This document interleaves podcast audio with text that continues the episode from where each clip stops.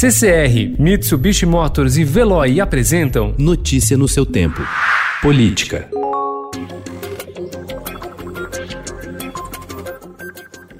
Um dia depois de o Supremo Tribunal Federal fechar o cerco contra o gabinete do ódio, bunker ideológico que atua no Palácio do Planalto, o presidente Jair Bolsonaro ameaçou a corte e disse que ordens absurdas não se cumprem, agravando a crise institucional.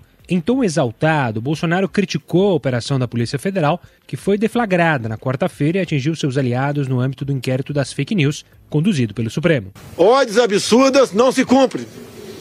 E nós temos que botar um limite nessas questões.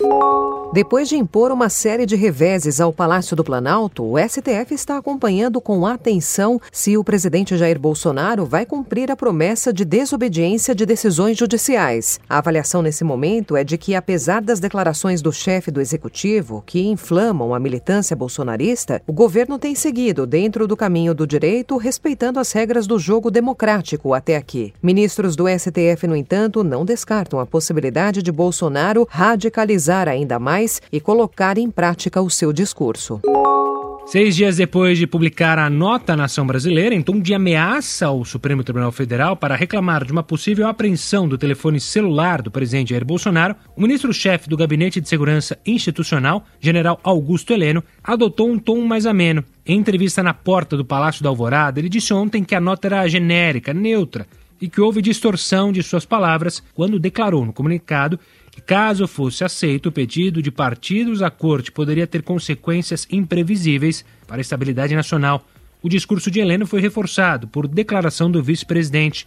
O general Hamilton Mourão reiterou ao Estadão que não existe possibilidade de ameaça às instituições, que isso está fora de cogitação.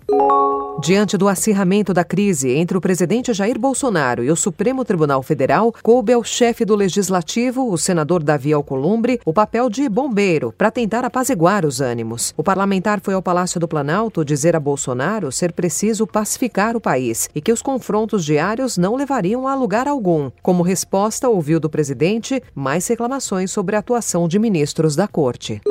A desaprovação ao governo do presidente Jair Bolsonaro chegou a um nível recorde de 43%, segundo pesquisa telefônica feita pelo Instituto Datafolha no início desta semana. Essa é a parcela da população que considera a gestão ruim ou péssima. Já os que veem como ótimo ou boa são 33%. Em relação à pesquisa anterior, feita há um mês, a desaprovação subiu 5 pontos percentuais, mas a aprovação se manteve estável. Houve diminuição da parcela que vê o governo como regular, de 26% para 22%. Notícia no seu tempo. Oferecimento CCR e Mitsubishi Motors. Apoio Veloy. Fique em casa. Passe sem filas com o Veloy depois.